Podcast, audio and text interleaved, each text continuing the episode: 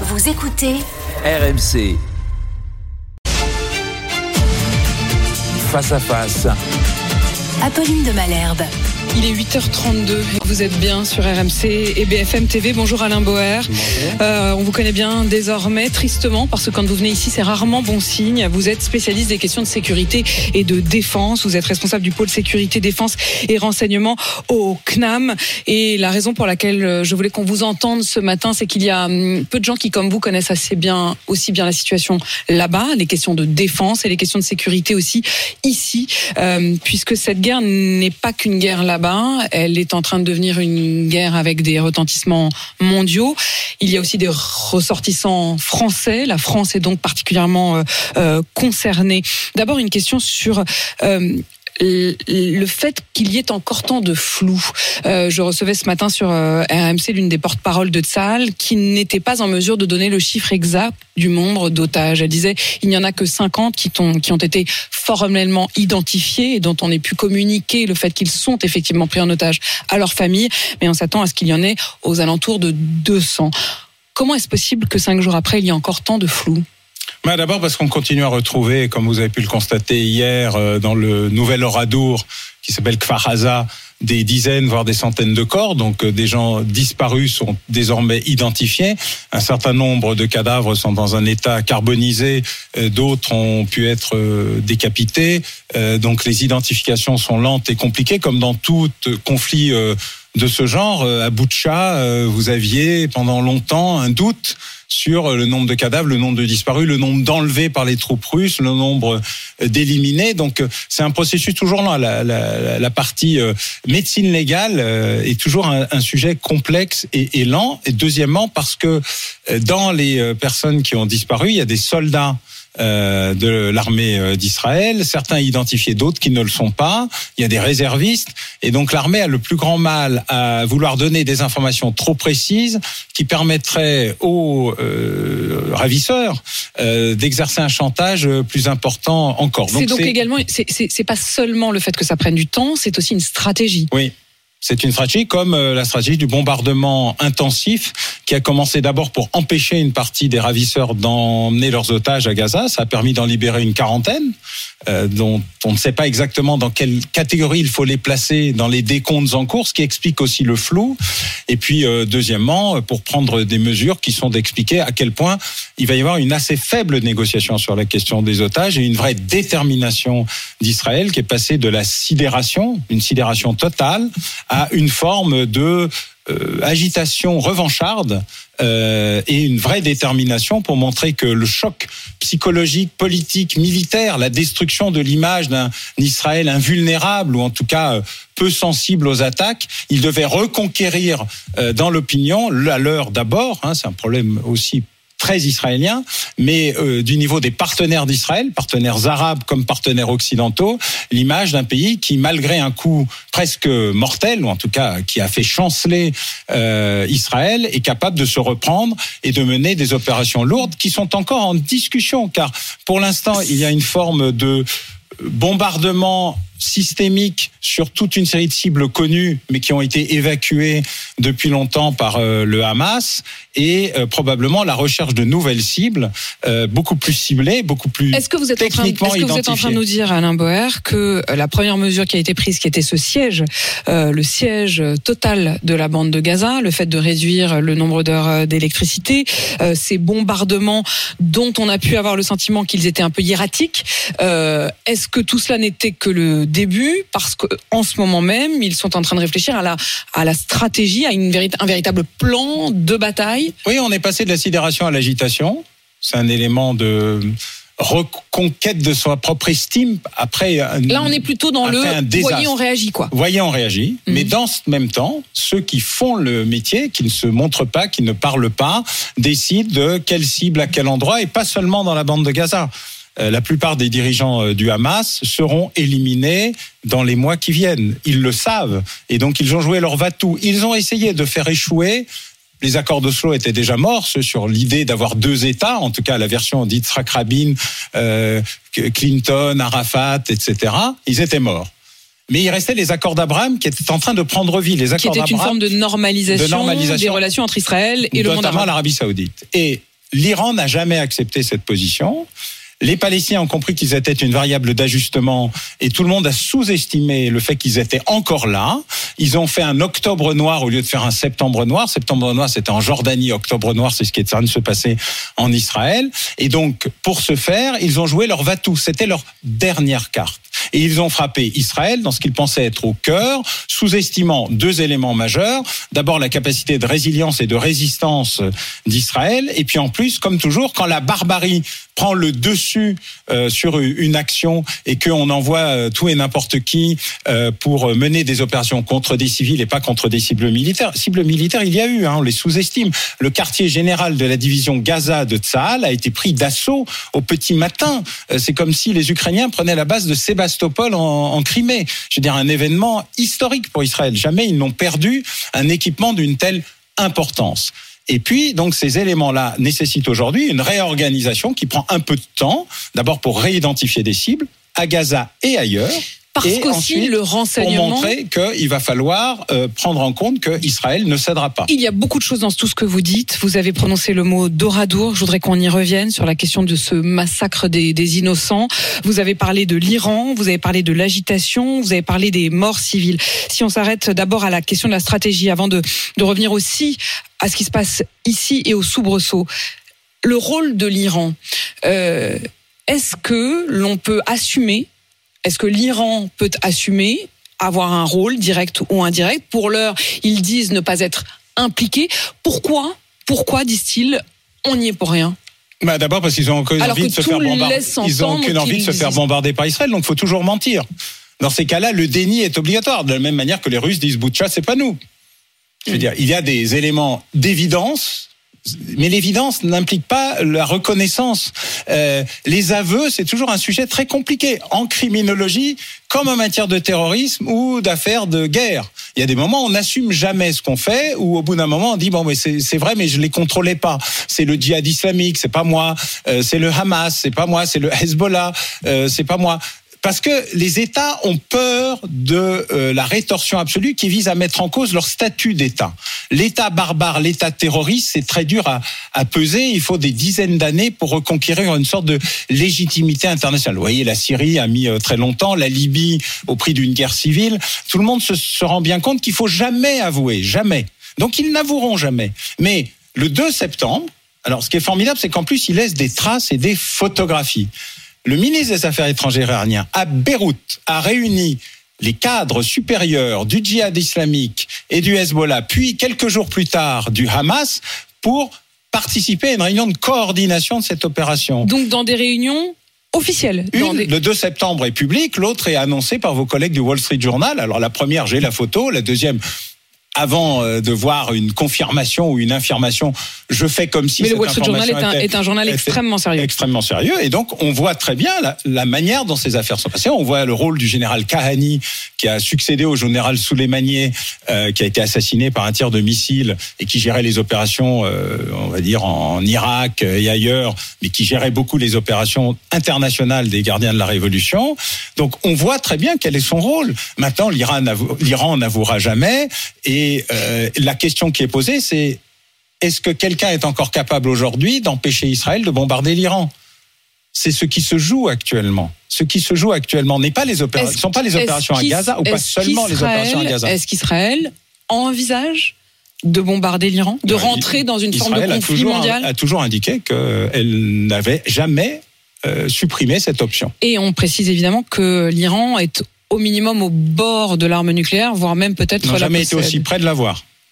L'ont-ils peut-être? Ben, ils l'ont pas essayé. Donc euh, le problème, c'est tant qu'on n'a pas essayé, on ne sait pas. Et puis de temps en temps, ça marche pas. Mais ils n'ont jamais été aussi près de l'avoir. Et donc euh, les accords internationaux euh, montrent que les capacités de contrôle de l'enrichissement nucléaire, bref, tout ça a été retardé, rallongé, ralenti par des opérations diverses menées par les uns ou par les autres. Au jour d'aujourd'hui, la question qui se pose, c'est est-ce que le conflit va s'étendre à une opération militaire ciblée contre l'Iran Est-ce que l'embrasement est inévitable aujourd'hui? Non, rien n'est jamais inévitable tant que ça n'a pas commencé. C'est ce qui se joue.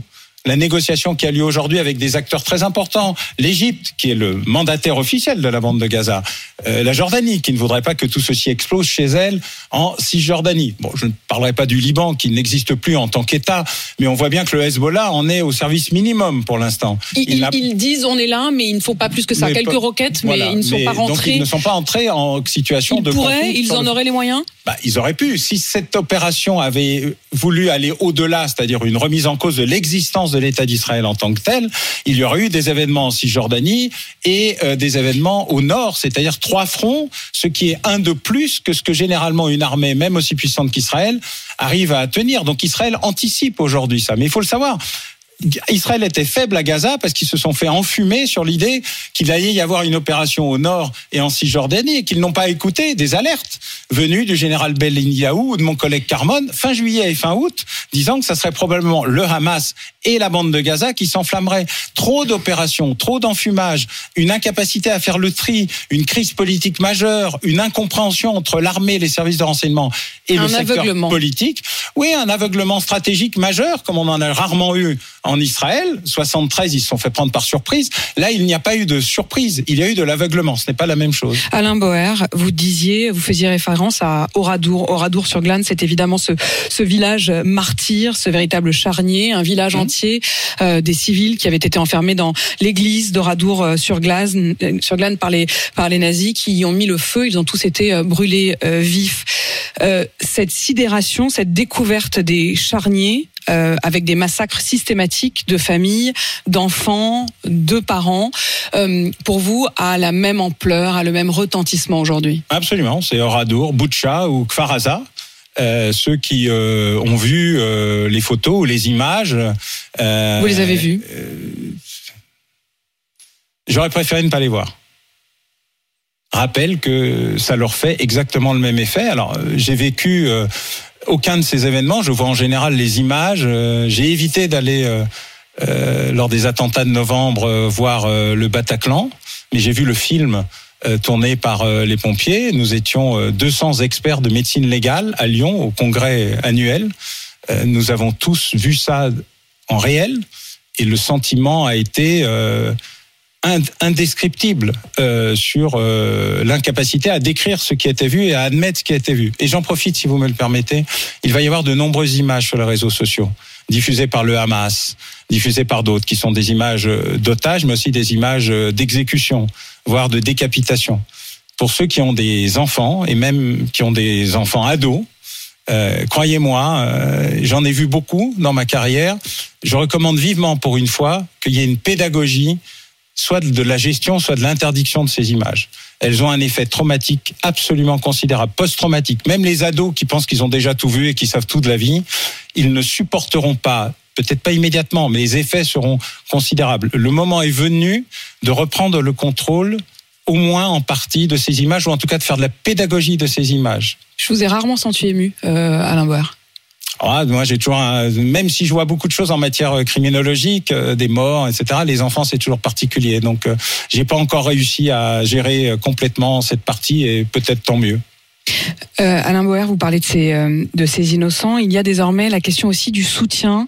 Euh, c'est un peu dur du coup de passer euh, sans transition à cette question qui est quasiment politique et qui paraît presque dérisoire quand on voit euh, euh, et quand on parle de ces horreurs.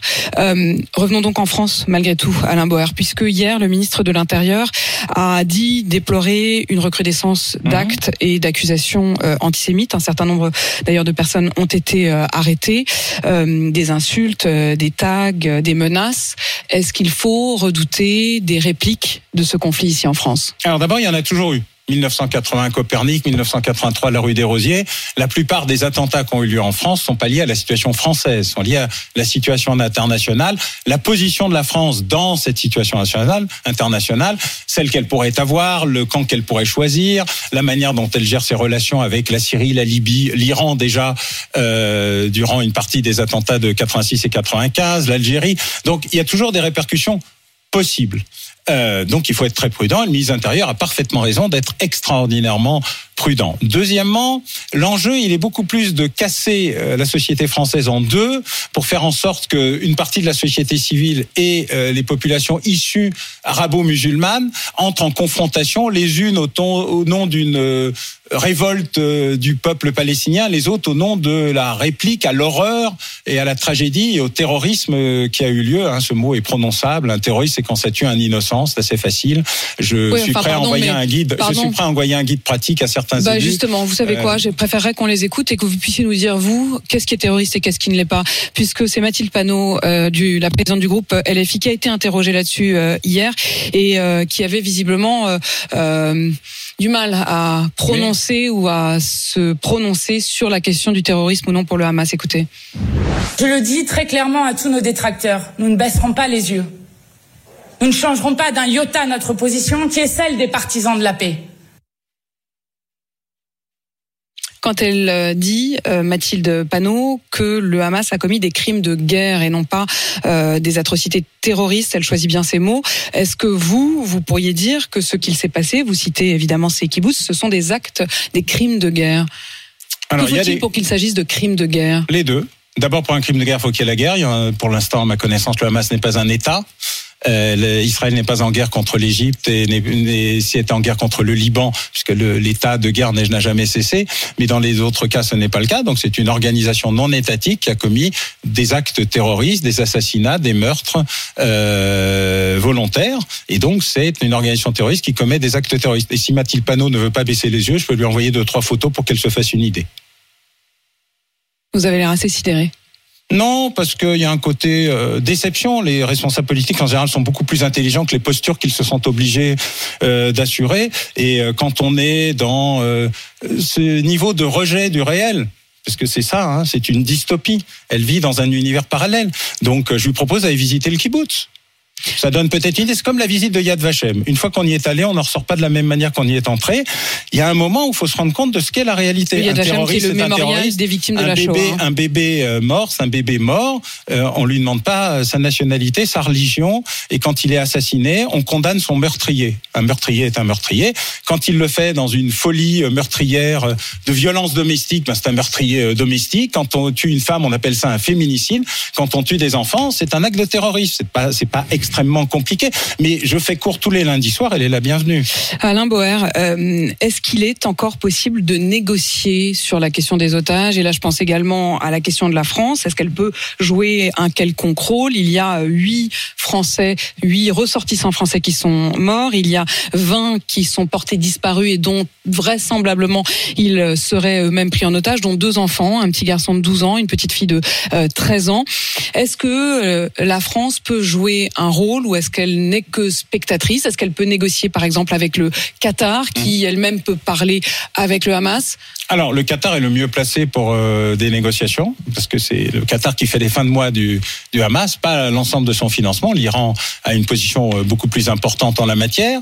La situation est suffisamment dégradée pour qu'à un moment ou à un autre, il y ait un début d'ouverture de négociations. Mais il faut le savoir, euh, Israël a une détermination totale et vous avez senti le changement de tonalité au fur et à mesure du temps entre la stupéfaction, la sidération, la crainte pour les otages et désormais la détermination à éradiquer le Hamas à n'importe quel prix. Évidemment, n'importe quel prix n'est pas acceptable. La destruction totale d'une enclave de 2 millions d'habitants n'est pas une réponse adaptée.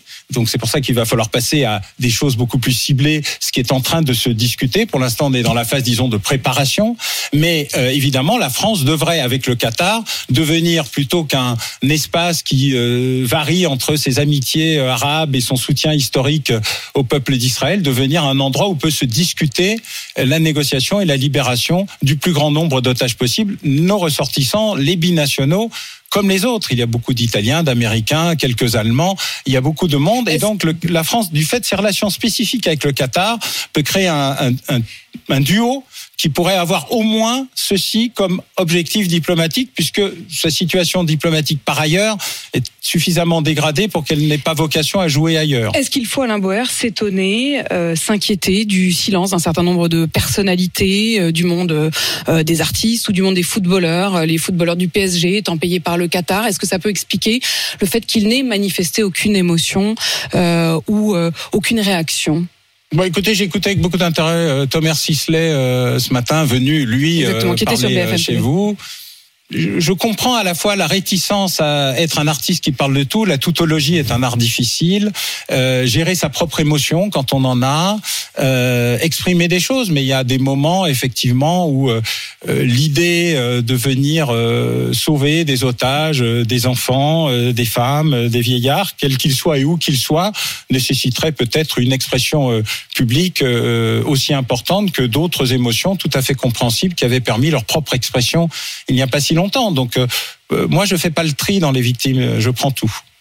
Alain Boer, merci euh, ce matin d'être venu sur RMC. Je rappelle que vous êtes le spécialiste des questions de sécurité, de défense.